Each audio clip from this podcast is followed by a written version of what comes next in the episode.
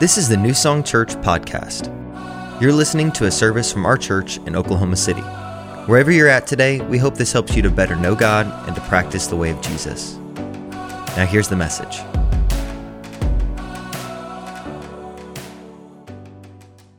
Good, good to see you. Would you help me welcome those that are watching online? Let them know that you're glad that they're with us this morning. Y'all feeling good? Y'all good? Spring is sprunging, which is good. Decided to put on my spring attire this morning. Black. didn't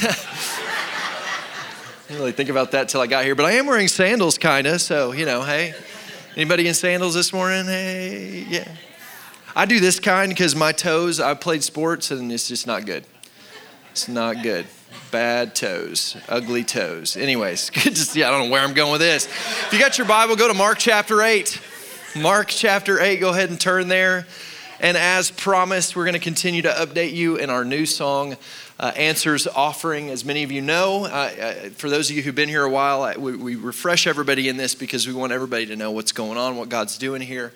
Uh, a couple weeks ago, three weeks ago now, we, we shared with you what we feel like God is saying to us as a church in, in reaching the nations and reaching the world. We believe that we're called to be a church that doesn't just touch Edmond but that reaches uh, to the rest of the world. And so we, we, we shared with you some mission trips we're going on, and I'm excited. Anybody going on a mission trip this summer with New Song Church? Yes. I'm going to Mexico. I'm super excited about that. Uh, but we've got all sorts of trips lined up, and those teams are filling up fast. And so if you're planning on going, you probably need to get going on that. Um, but we, we, we, we shared with you that some are going to go, but that all are going to sow. And we talked about how there's this $100,000 offering God put on our heart to send out of this house this year, $100,000 to help uh, further the kingdom of God, to help uh, fill the earth with God's glory, God's presence, God's name. And so um, we, have been sharing with you kind of how we're going to do that and some of the things we're going to be doing. We're going to Mexico uh, to do missions, but beyond that, we're also going to send money there to, to help further grow this, this school in Puerto Penasco that, that we actually helped plant uh, last year. That's going on right now to help expand that, that school, that Christian school there. Um, so some of the money is going to go there. Some is going to go to Thailand. Thailand is a, is a nation where only 2% of people have heard the message of Jesus. And so we're partnering with a ministry that's going into schools there and ministering the message of Jesus Christ, bringing it to people who are hungry for something different. Uh, beyond that, we're going to be doing stuff locally through, through ministries like Hope is Alive, through, um, through reaching, we're going to do stuff to reach the homeless. We're going to do stuff through, through New Song uh, Serve Saturdays to help touch our city and our community and those that are less fortunate than us. And so um, if you want more information on that, we've got stuff online. You can read about where all this money is going to be going. But to give you an update, as of today, this is how much money has come in so far $40,142.59. Come on, church. So we are we're well on our way of getting there, and uh, just want to remind you we're so grateful for all of you who have given, all of you have sown to make this possible. But let me also say this: we know how many people have given, and we've noticed that there's a lot of people that haven't. And and I come back to, and I'm not saying this to to put pressure on you, but we really believe that we are called as a church to, that all of us are called to participate in this. That all of us are called to sow into this. We want all of you to have a part in what God is doing. And I think what happens sometimes is that we look at how much we have really that we can give, and we think because it's not significant, it's really not worth giving, or that somebody else will take care of it because what I have is not very much. Let me just encourage you. One of the things we see in the ministry of Jesus in fact, there's, there's a few times in Scripture where you see Jesus kind of bringing everybody's attention to something that's happening, kind of like pointing out, like, look at this.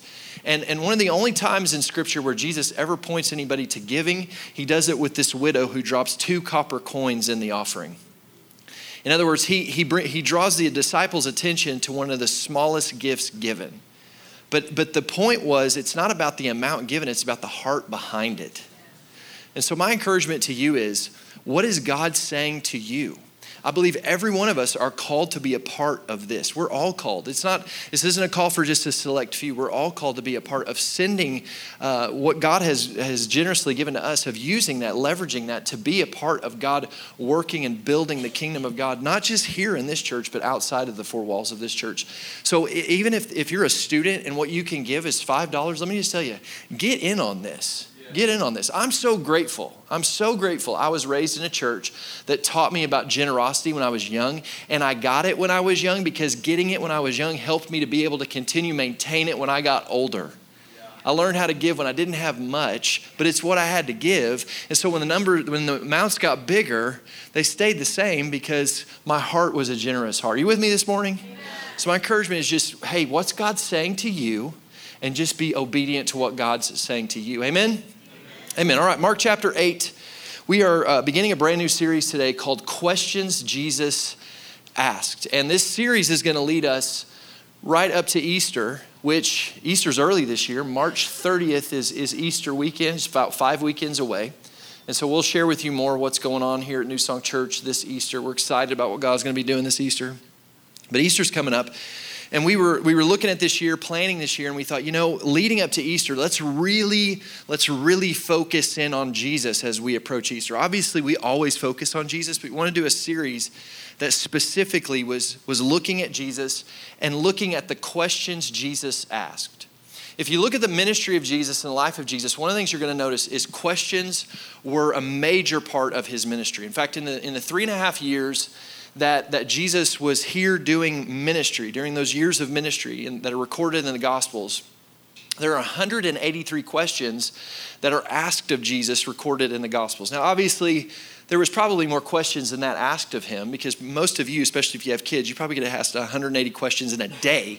But, but he gets asked this many questions. Of those 183 questions that Jesus was asked, you know how many he directly answered? Three. which is awesome. It, it, most of the time, what Jesus would do is when he was asked a question, he would respond by, by like, with a question. He would respond by kind of directing their question to a question he would ask. In, in fact, that's one of the things you see in the life of Jesus. 307 times in the Gospels, he asks questions. Now, that's interesting to me because you think about it. When we ask a question, typically we're asking a question because we're looking for information, right? Right, church? You with me 11 o'clock? We're asking a question because there's something that we, we don't know that we want to know. And so we're trying to gain through a question, we're trying to gain some understanding. But, but understand, like, Jesus didn't need to do that. Jesus was the Son of God, He was God made flesh. And yes, when Jesus came to this earth, there were certain aspects of his divinity that he put on pause so that he could live among us the way that we would live. So he put on pause his, his ability to be omniscient, to know everything. And yet, the Bible tells us in John 3 that he had the Spirit without measure, which means he had a perfect relationship with the Holy Spirit of God, who is omniscient. So, through the Holy Spirit, he had, he had access to all knowledge, all wisdom. So, Jesus knew everything. And yet, that Jesus asked 300 plus questions. And that points us to this truth. Jesus didn't ask questions because he was looking for information, his questions were an invitation to transformation. Jesus wasn't trying to gain information. He had all the information. He was inviting us to transformation. I love how A.W. Tozer puts it. He says, Christ, Christ didn't inquire for information. His questions were posed not to gain knowledge, but to expose it. And in exposing it, to transform our hearts to transform the hearts of those who pondered. So the questions Jesus asked were not about him gaining information. They were about they were they were asked so that we could gain information and through that information they would bring about transformation in our lives. So that's what we're hoping for over the next uh, five weeks of this series as we look at some of these questions Jesus asked, that there would be a work of transformation that would take place in our hearts, in our lives, that there would be an exposure that would take place to, to maybe some of the motives, some of the things that are going on, you know, behind the scenes. You know, the reality is that the questions are a, can be a doorway to self-awareness. Like, I don't know if this ever happens to you, but if I'm being totally transparent, there's some times in my life where I can be doing some kind of weird stuff. Anybody relate to this? And, and a good question can kind of wake me up out of my stupor. Like, I'll be so I, I, I, love music. I've listened to a lot of music. I was, I was raised in church and I was raised in 80s church. Any people with me here today? 80s church? And so sometimes there's these songs from the from 80s church that have a very Russian vibe to them that will come back to me. They just pop back up in my head and I'll just be, you know, singing Blow the Trumpet in Zion or whatever. Anybody, anybody, anybody? Yeah? Okay, a few of you. And so this, this stuff comes up and I'm, I'm singing. I'm, I'm completely unaware that it's even happening completely unaware. Or I'm just humming something. Or guys, sometimes I make a noise. I just will be making noises. Anybody relate to this? You just make noises, weird noises? And you know, it's funny. I, I'm, I'm finding it, that I'm making a lot more noises when I move nowadays. it's weird. Like I get up and sit down and I make noises. And I remember being a kid and my dad would do that. And I'd be like, why does he do that? And now it's me. It's me. I do stuff, guys. I do weird stuff. And luckily for me, by the grace of God, I've been given a wife. and and she she is like she has a role in my life of exposing my weirdness to me. She's good at it. She doesn't miss it. She doesn't miss it. And so I'll be doing something weird, and Sarah will be like, hey, hey, hey, what are you doing? Why are you doing that? Why are you the way that you are? And I'll be honest, when it happens, you feel exposed. You feel a little bit like, oh man, what's wrong with me? Why am I? But but the reality is, I know she she means good. She's she's just trying to protect me from ruining our family name, embarrassing my children, having them lose respect for me. So I'm grateful for it. All right. But here but here's the point. There, there's times in our life. I think we can all relate to this where we just kind of we're unaware and maybe we drift into some areas of like autopilot and in that unaware state, like we need a good question to kind of resound in our life like an alarm clock that kind of wakes us up out of our stupor because there may be some areas in our life where we're forfeiting some of what God has for us, where we're, we're missing out on some stuff because we just aren't aware that we're in a rut or that we're just kind of asleep at the wheel. You, you follow me this morning? And so that's what I believe God wants to do through this series. And that's what I'm praying is that in these areas where maybe we've drifted into autopilot, in these areas where, where we're unawares, in these areas where, we're, where we need transformation, that God would wake us up to the reality of what it means to, to be a child of God and, and to show us where we may be missing it. So if you can get on board with that, say amen. amen. Let's bow our heads, pray, and then we'll jump into today's question. Lord, we thank you for your word, and we ask that you would use it today to transform our lives. Lord, where we are asleep at the wheel, God, wake us up. Lord, where we have drifted into ruts, God, pull us out. Lord, where we are believing lies, shine your light of truth on those things. We want to see you the right way. And so we invite you, Lord, like an alarm clock, to, to sound in our hearts and our lives today to wake us up to what's possible through you, Lord. We thank you for what you're going to do. We give you glory and honor for it. In Jesus' name, amen. Amen. Mark chapter 8, questions Jesus asked. It's actually a two for today. You get two for the price of one. Here we go. Verse 27 Jesus and his disciples went on to the villages around Caesarea Philippi. On the way, he asked them. So here's the first question Who do people say I am? Jesus says, Hey, what are people ta- saying about me? What's the conversation around the, you know, the water cooler about who I am? Who do people, what are people saying about who, who I am? Verse 28, they replied, some say John the Baptist, some say Elijah, and others still one of the prophets. Verse 29, the second question, he pushes in a little bit further. But what about you? Look at the person beside you and say, What about you? What about you? Who do you say I am? Jesus asked two questions. Who do people say I am? And then he pushes it a little bit t- tighter, makes it more personal. Who do you say I am? And listen, church, this is one of the most important questions. This is such an important question to get right. If you don't get this question right, who do you say I am? If you don't get that right, I'm just telling you, nothing else is going to be right. Who do people say I am? Who do you say I am? Now, during Jesus' ministry here on this earth, there was a lot of debate about who he was and what he was doing, a lot like there is today. And you know that the disciples heard some of this. In fact, you know that because Jesus is asking them, What are people saying about me? You know that they're hearing some of the talk that's going on. In fact, I'm sure there's probably people walking up to the disciples on a regular basis going, Who is this guy? Like, what is this? Who, who does this guy think he is? And so Jesus understands that. And so he asks this question. 2,000 years ago, he asks these these questions Who do people say I am? Who do you say I am? And these questions are still so important today. In fact, if you're taking notes, write this down. Who you say Jesus is will define who you are, how you live, and where you end up for eternity. I'm going to say it again. Who you say Jesus is will define who you are, how you live, and where you end up for eternity. That's a big question, isn't it?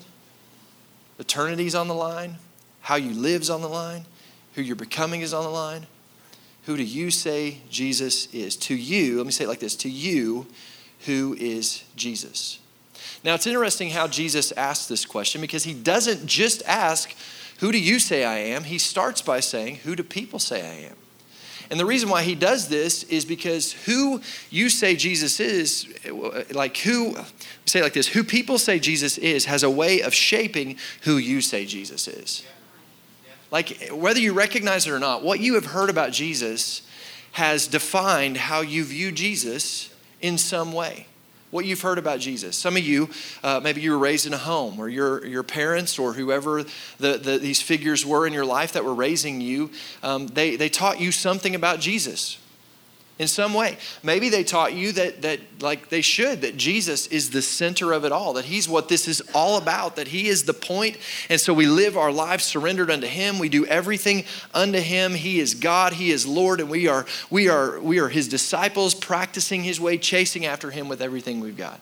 If they did that, you had a message of Jesus there. And that's a great message. It's probably helped form your life. But, but, but then maybe you, you got a different message.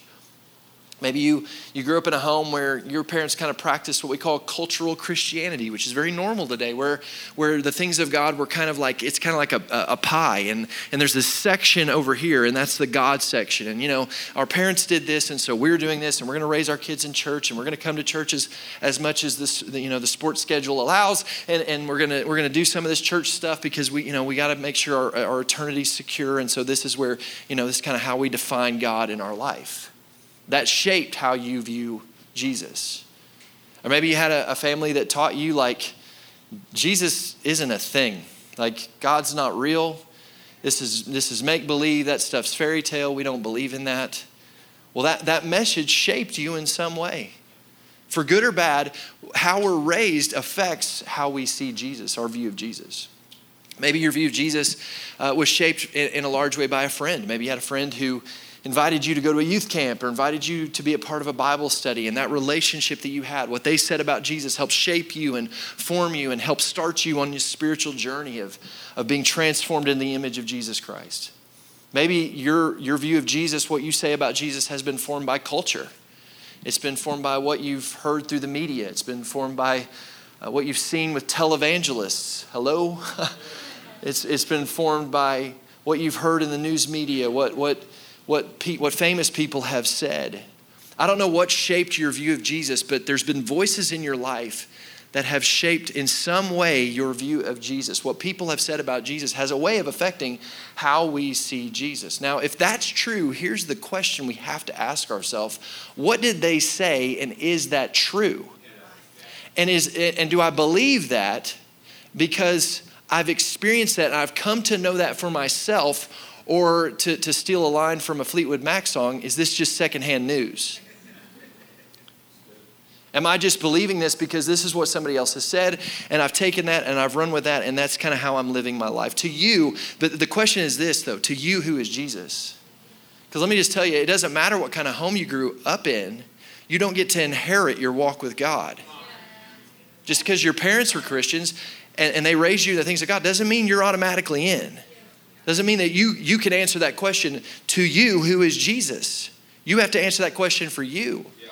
You're not going to be able to stand before the Lord and say, Well, I had, I had really godly parents, but, but who am I to you? You, you, can't, you can't say, Well, I, I was married to a really godly woman. To you, who is Jesus? This is a personal question that you have to lean into. To you, do you personally know Jesus for yourself, or is he just secondhand news? Francis Chan says this The world may ask, Who is Jesus? But the more important question is, Who is Jesus to you? His identity demands a personal response that shapes your character, purpose, and eternity.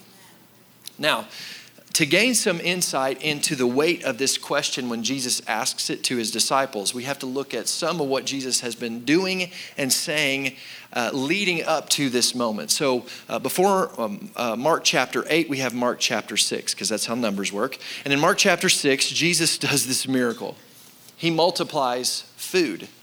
The Bible records that there's the, this group of, it says 5,000 men. Now, we, we know that that was just the men that were recorded in this story, but there were children and there were, there were women there. So there could have been another seven to 8,000 more people there. The, the point is this there were thousands and thousands of people there. And all Jesus had to feed them with was this little boy's lunch that had, uh, that had five loaves of bread and two fish. This is all he has.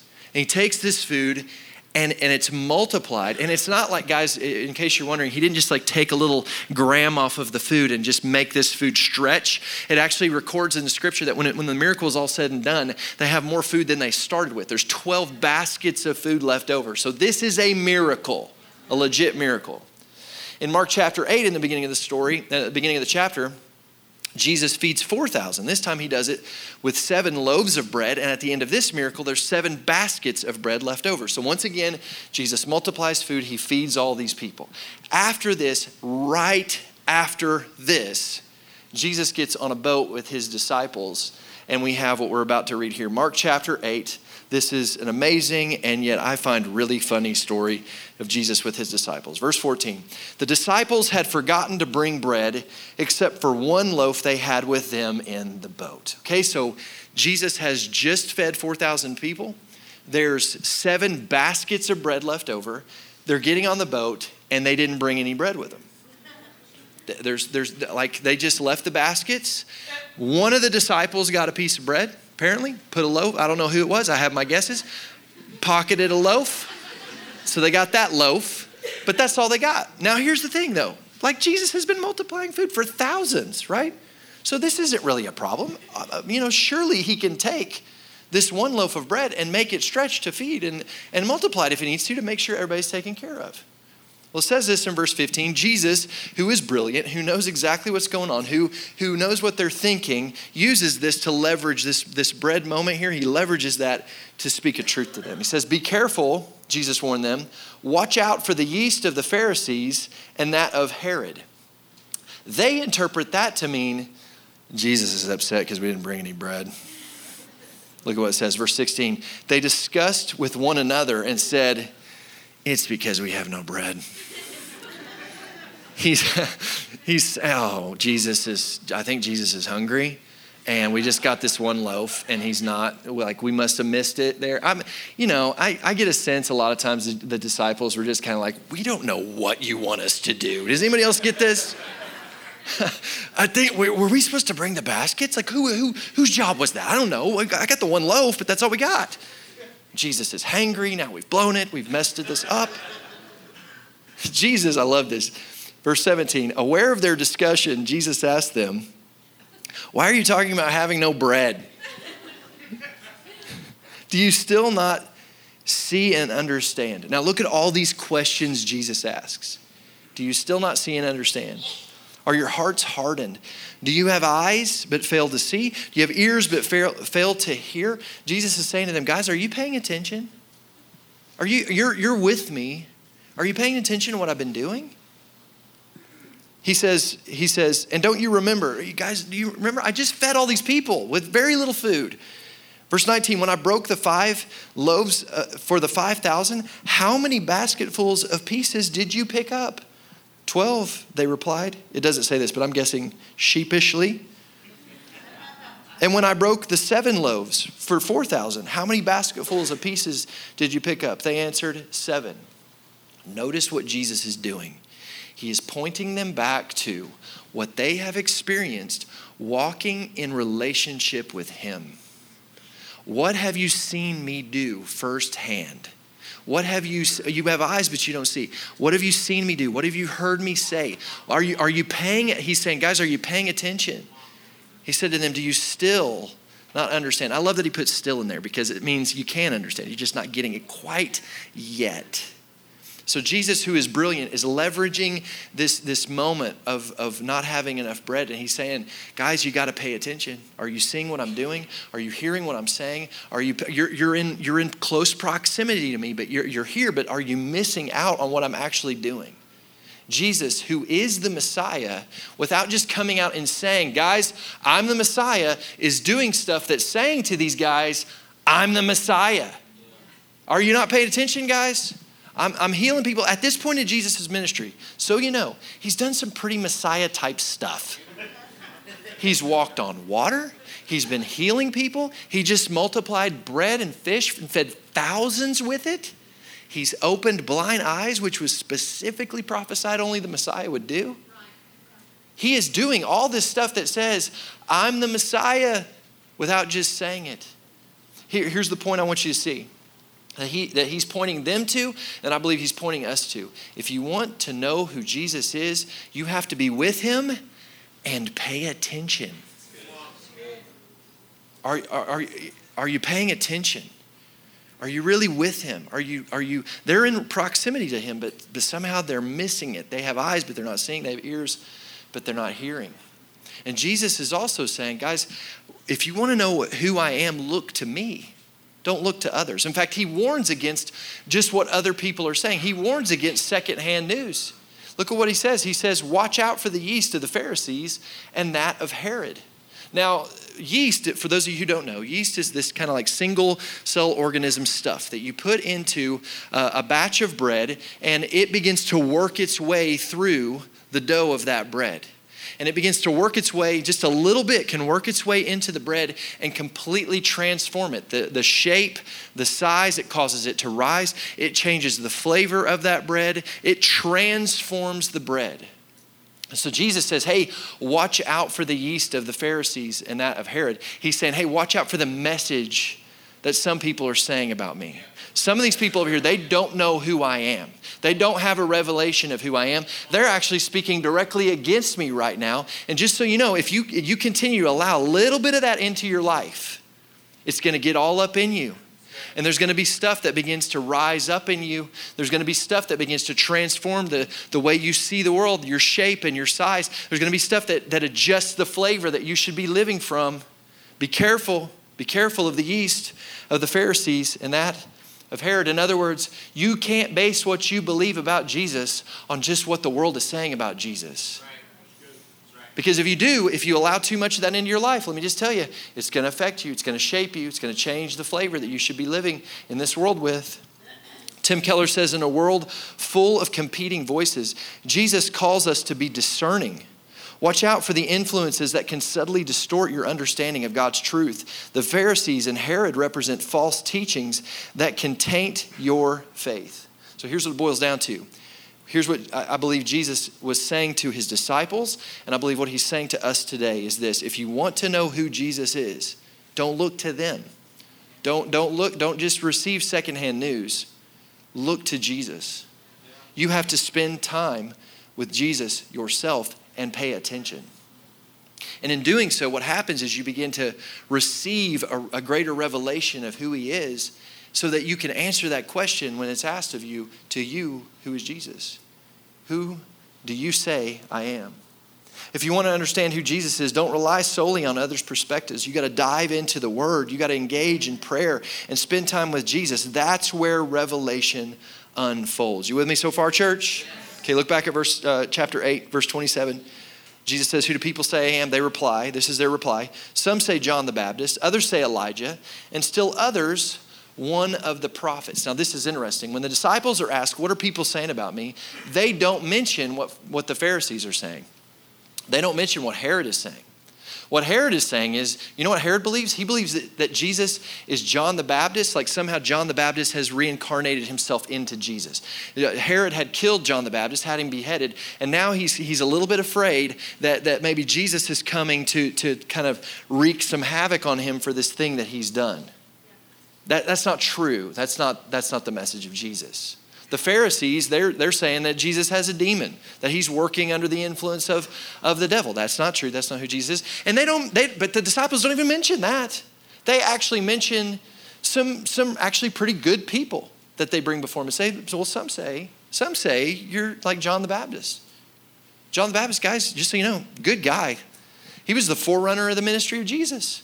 John the Baptist, in fact, Jesus talking about JTB says this, Matthew 11, 11. Of all the people who've ever lived, there is no one greater than John the Baptist.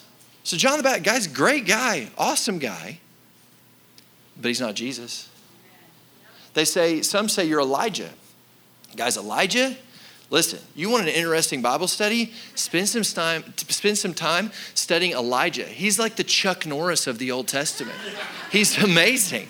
Like there's some incredible stories. The guy, I'd put him on the Mount Rushmore of the Old Testament. This guy was a baller, okay? In fact, he's such a baller. I can't get into too many stories, but let me just let me just leave you with this one. At the end of his life, he doesn't die, he just goes. Baller. Elijah's pretty awesome, pretty amazing, but he's not Jesus. They, they say, some say the prophets. There's some great prophets in the Old Testament, but they're not Jesus. The point is this they, they point him back to some, some pretty significant Old Testament figures, some pretty amazing people. But the reality is, that's not who Jesus is. That's not who Jesus is.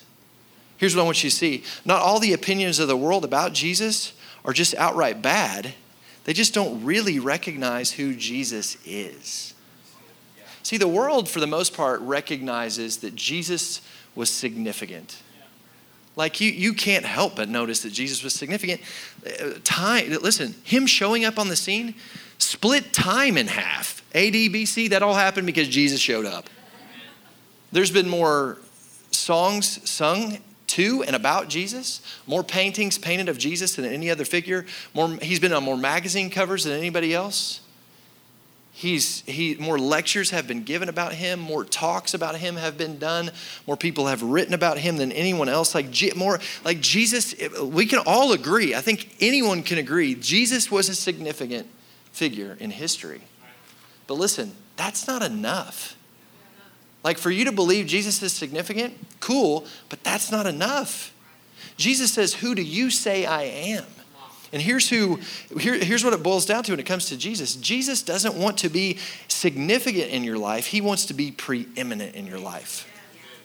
Preeminent means this it means he surpasses everything else. In other words, Jesus is number one. Significant means he's important. Preeminent means he's above all. He's, he's not significant. The world thinks he's significant. You look at a lot of the different religions of this world, like take Islam, for example. They say that Jesus is a prophet of Muhammad. He's significant, but he's not preeminent.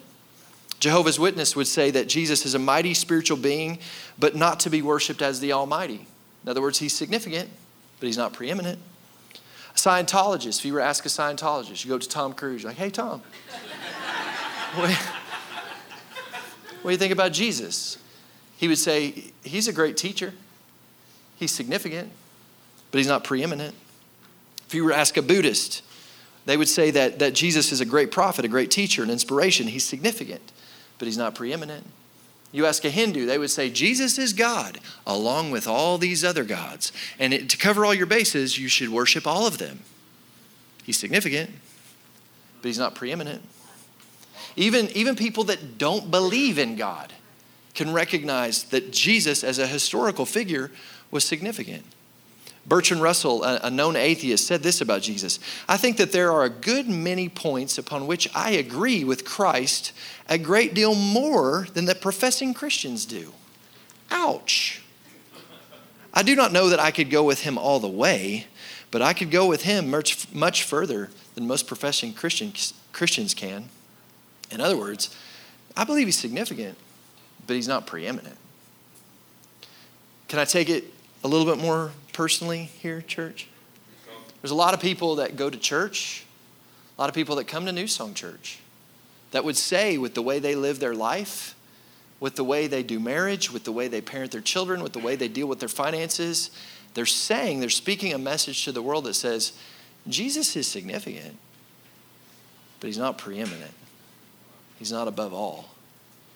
He matters to me, but he's not completely in charge. Now look back at, at Mark chapter 8, verse 29. After Jesus gets this answer from the disciples, he presses in further. He takes it to this personal place. He says, But what about you? What about you? Who do you say I am? Peter answered. I love Peter. Peter's my guy. Peter, like he's, I, I, he's my favorite disciple. I, I think he, one of the reasons I like him is because I can relate to him.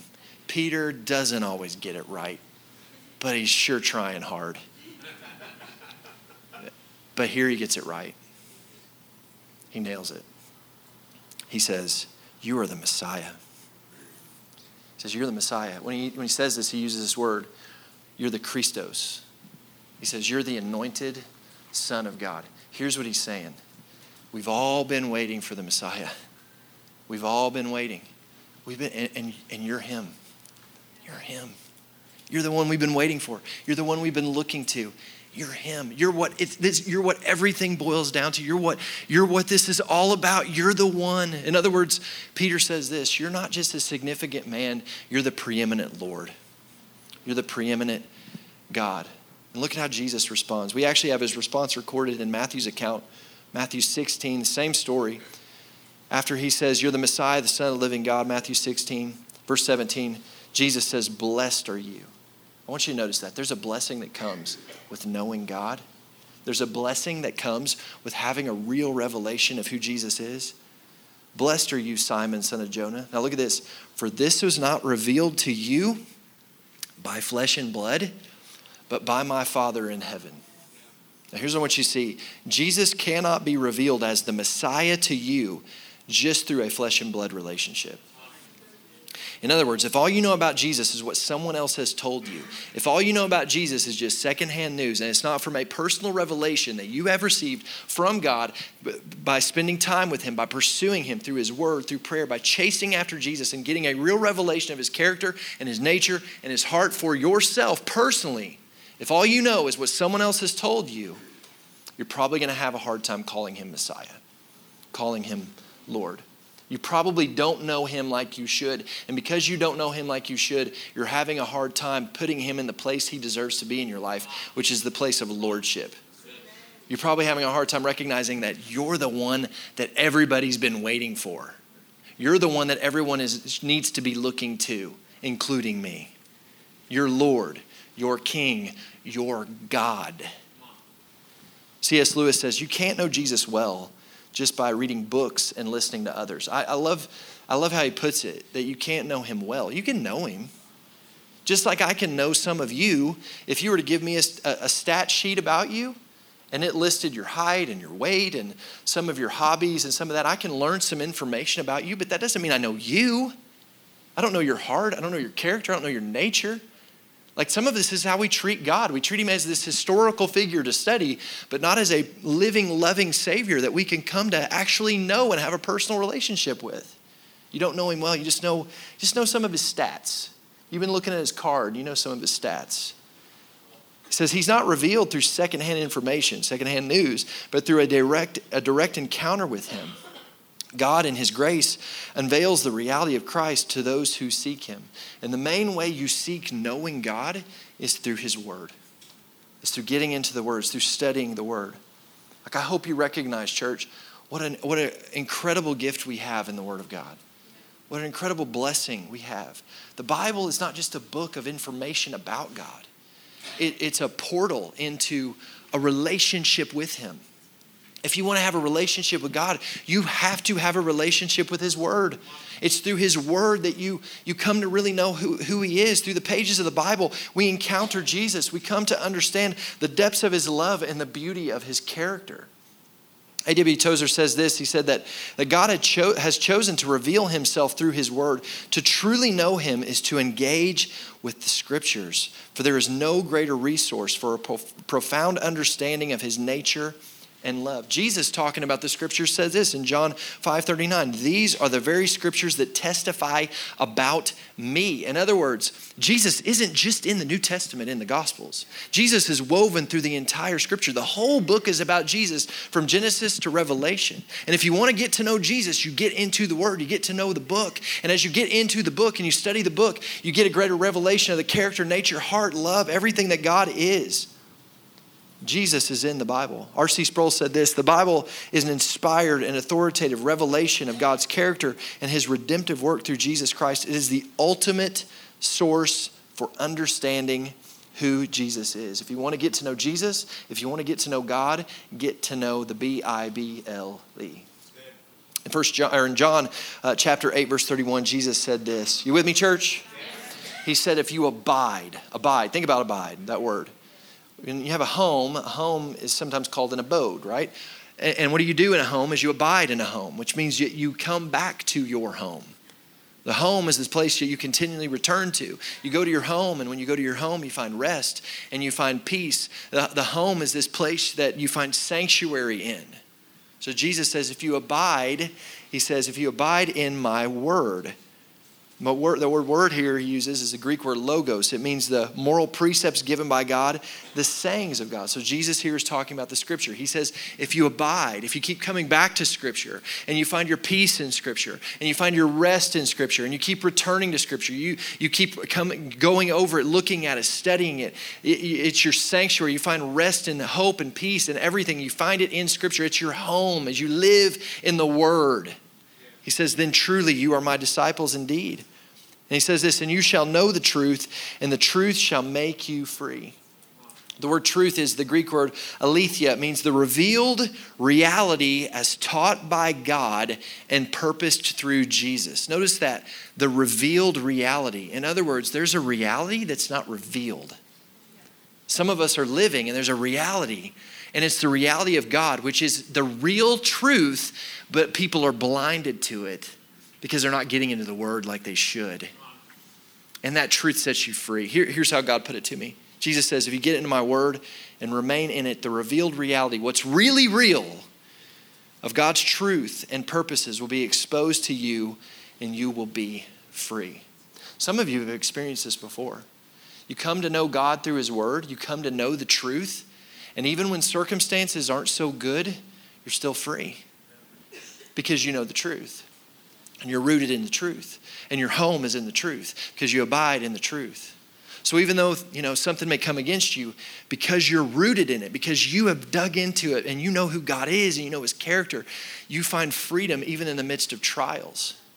But let me just tell you, it's, there's a dangerous place to live that a lot of people live in, which is this place of secondhand news, where we just kind of learn a little bit about God and we really, all we know is we know enough about God to really be in a little bit of danger.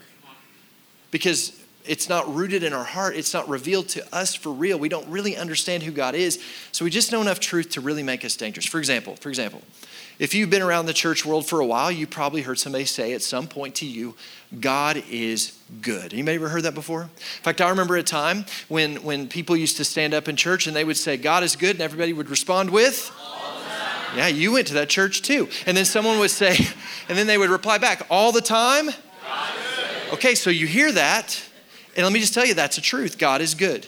God is good, and God is only good. And so you hear that, and you go, okay, God is good. All right, I know God is good. But you never dig in past that, what, what his goodness looks like, and how his goodness works, and how this world works, and how his character and nature is. And so what happens is you, you hear God is good, but then life hits you something happens and it ain't good. And now you're going, wait, I thought God was good. And I've been going to church. Shouldn't my life be good? Maybe He's not so good. Maybe, I, maybe what I've been hearing my whole life about God isn't true. Maybe this whole God thing isn't even real. Because we just know enough to be dangerous. We, we, we got secondhand news. But listen, God is good and God is only good. And the Bible actually says that God can make all things work together for the good of those who are called according to his purpose, right? But, but I want you to understand something. In that verse, there's something you need to understand. In order for God to make things good, that means that they're not always good. For Him to work things together for your good means that things aren't always going to be good. Listen, it's not always going to be good. Jesus said in this world you're going to have troubles. And so what happens is we face some trouble in the middle of that, God wants to work a good work in our life. He wants to work it together for our good. But in the process of doing that, sometimes because it's not as good as we wanted it to be, or this process we don't quite understand it, we start looking at God and saying, God, I don't know if you're good. Yes. Maybe you're mean. Yes. Remember a few years ago, my daughter, Bo, she was four years old, and she was outside playing in this world. You know, in this world, you will have trouble. She was in this world, and she, she ran into some trouble in the form of a splinter a little tiny splinter. And so she came in the house, and my goodness, she was so cute. Brown hair, little hazel eyes, looking like her mom, like a mini Sarah, like which just touches my heart so much. She comes in, she's got this little splinter, and she's upset about it. And so I begin to explain to her, okay, we're going to have to remove the splinter. Now, if you haven't done this in a while, let me just remind you of this process. You got to get a needle out and dig, you know, kind of work so you can get this out. So I'm explaining this to four year old Bo. And basically, what she's hearing is Daddy's gonna cut both your arms off. so she's, she is in full, it's a full on freak out sesh. And so I'm tr- we're trying to work on and get, the, and it's just, it's not working. She's squirming, she's freaking out, she's nervous, I'm gonna hurt her. So we finally, we, this is what it, it came down to. We had to take her into her room. Sarah had to basically lay on top of her with her face directly in Bo's face and talk to her and keep saying, Daddy's not gonna hurt you, he's just gonna help you. You're gonna be okay, you're gonna be okay. She's saying this to her while I, on the other end of the bed, have her arm like under my thigh so I can keep her arm still, and I'm trying to work with this needle to carefully remove this, this thorn of the flesh, this, this splinter. And in the midst of this, through tears and in panic mode, she says, Why are you being so mean? Now, I remember hearing that and thinking, I'm not being mean. I'm actually being good. You have a problem and it's going to hurt you. We have to deal with this. And in this moment, here's what's happening in this moment of trouble, in this moment of pain, she's forgetting because she's immature, she's forgetting the truth. She's forgetting who we are. She's forgetting that throughout her life, in the four years that have led up to this moment, we've been nothing but good to her. We've taken care of her, we've provided for her, we, we have, we've consoled her. We've changed her diapers. We've made, I mean, we've given her toys. Like all we've done is be good to her. But but in this moment when she's got some trouble and we're working with her to work her through her trouble, in this moment, because of the trouble and because of her immaturity and because she doesn't really have a great revelation of who we are in her life and our role in her life, in that moment, she begins to question truth and she begins to question love. And boy, isn't that what happens. Let me just let you in on something. I don't wish this upon you, but this world is gonna bring the pain.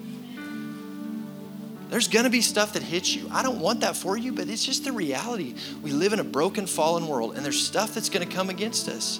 And when it does, here's the question Who do you say He is?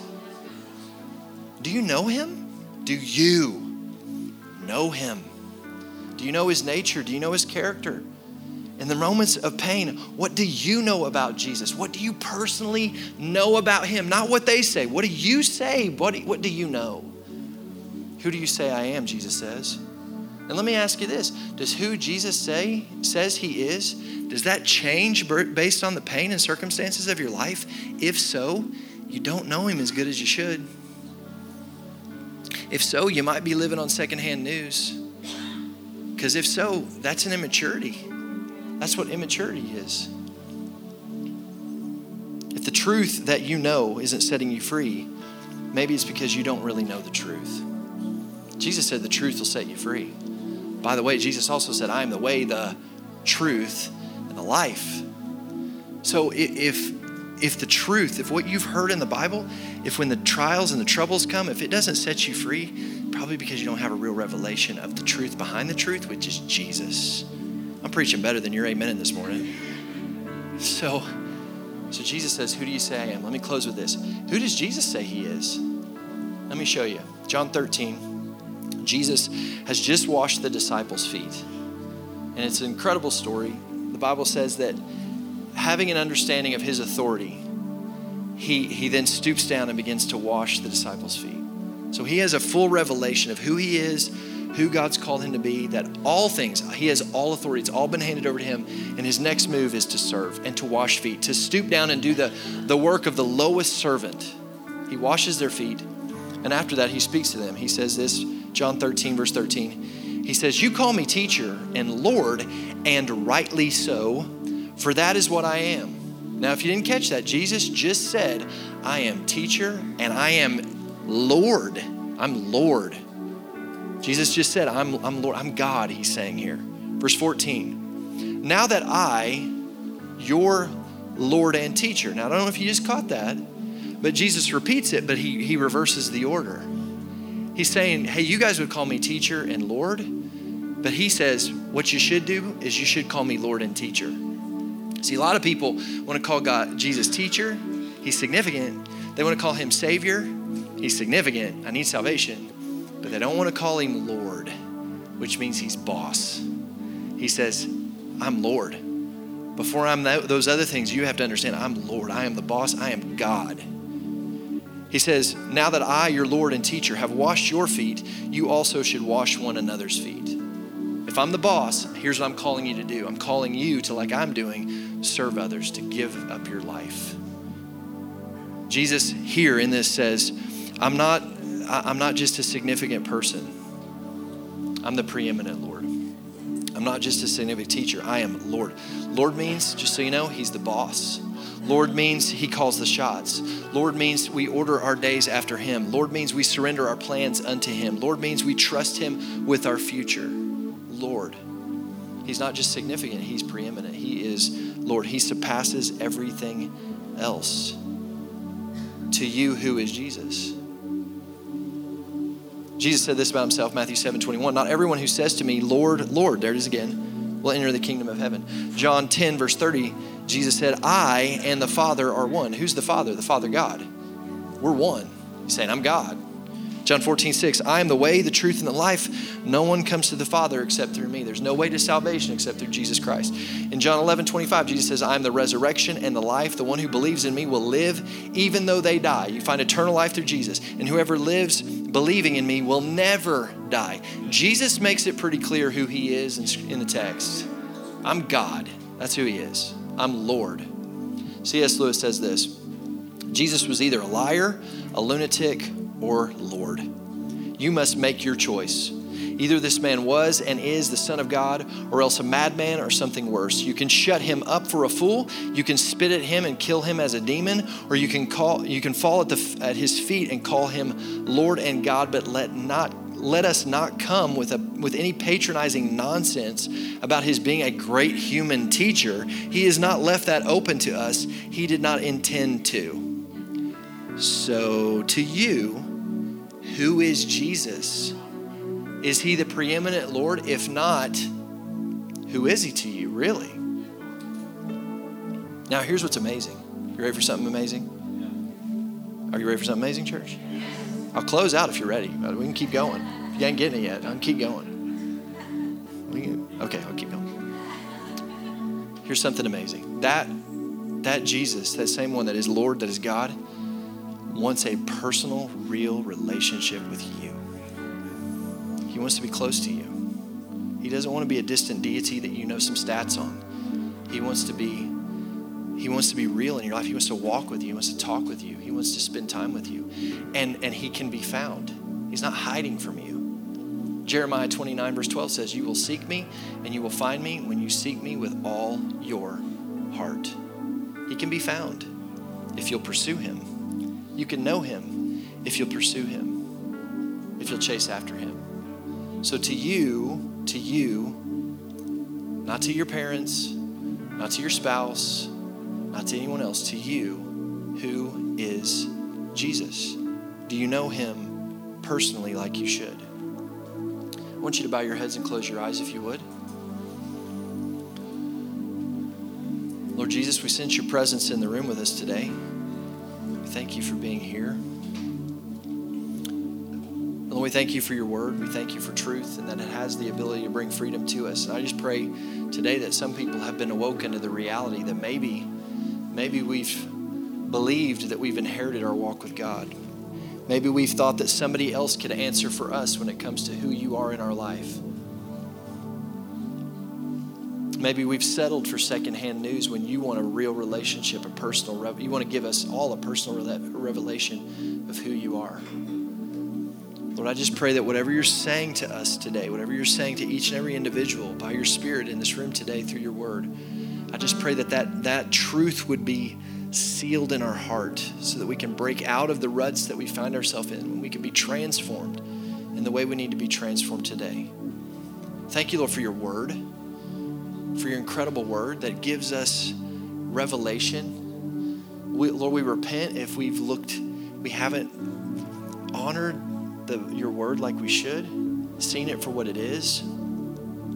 I pray that as we go to your word, as we look to your word, as we look to scripture, God, that, that you would be seen in it through us. The Holy Spirit, that you would show us Jesus, give us revelation, give us understanding in a greater way of who Jesus is and who he wants to be. And Lord, I, I thank you that I've experienced this in my life. My testimony is this that the more I get to know you, the more I want to get to know you. That, like Peter, when I recognize you as the Messiah, as when I when I came to recognize you're the one I've been waiting for, you're the one that everyone's looking for, through that revelation, it's it's it's been such a beautiful life that you've brought me to. And I pray that everyone would experience that. Everyone would come to know you, who you are. Thank you for it. In Jesus' name. Amen. I'm going to invite our altar ministry team to come down at this time. If you're here today and you have a prayer need of any kind, we would love to pray with you. Maybe you're here today and there's been an awakening that's taken place in you. Maybe you would you would say, I, I think I've categorized Jesus up to this point as significant, but I've never really made him the preeminent Lord of my life. I've never handed over my life to him. I've treated him like a fire insurance policy. I, I grew up in church, but I've never owned it for myself. I've been around Christians, but I've never really just said, I'm giving you my all. I'm chasing after you with everything I have. I'm making you the boss. I'm not going to section you off to and categorize you as a as as someone that's like like a life hack for me, but I'm inviting you to to be the boss, to be the king, to be the Lord, to be God. You call the shots. If that's you today, you've never done that. Listen, God's not mad at you. He's really not. He just invites you to something better. This lordship thing is not about him wanting to rule over you, it's about him wanting to walk with you. He wants to be close to you, and that's that's where it, comes from. Real relationship. So if you've never done that, if you've never made Jesus the preeminent Lord of your life, if you would say he's been significant, but he's not preeminent, I want to invite you to come down today and, and pray with one of our altar ministers. We'd love to pray with you. We'd love to help you to to step into a real relationship with God. Maybe you're here today and you're dealing with some sickness or you're dealing with some pain or you're dealing with some financial issues. Something that's been resonating in me today is this idea that, that there's blood for that. There's blood for that. Whatever you're dealing with, there's blood for that. Jesus went to the cross and his blood was shed to cover everything. The, the, the, the work of the cross wasn't just to deal with your sin, it was to deal with everything that could come against you. And let me remind you, the blood doesn't cover sin, it erases sin. And in the same way, the blood doesn't just cover your pain, it heals your pain. The blood doesn't just cover that, that issue of that thing, that church hurt, that, that hurt from your past that happened to you, it erases it from you. And if you find yourself today having anything that you're carrying with you, I'm just telling you, there's blood for that. And we'd love to pray with you today. And we'd love to allow through, through prayer and through faith, the blood of Jesus to come and do a cleansing work of healing for you today. So, if you would, would you stand with me, church? We're going to go back into a time of worship. And, and during this time, if you have a prayer need of any kind, you can start to make your way down to the altars. Let's lift up the name of Jesus together. Would you worship God with me? Lord Jesus, we love you. Come on, out of your own mouth. Lord Jesus, we love you. We're so grateful, so grateful that you took care of everything. So grateful that we can call you Lord. At one point, Lord, we couldn't call you Lord. We couldn't be close to you, but now we can call you Lord. We can walk in relationship with you. We can have a personal walk with you, Lord. We're so grateful. We recognize what an incredible gift that is. We recognize your word and what an incredible gift it is. And Lord, I just pray if there's anyone here today, in the sound of my voice, that has a prayer need of any kind, that you would draw them to obedience, to step out in faith, to receive what you have waiting for them today. Thank you for it in Jesus' name.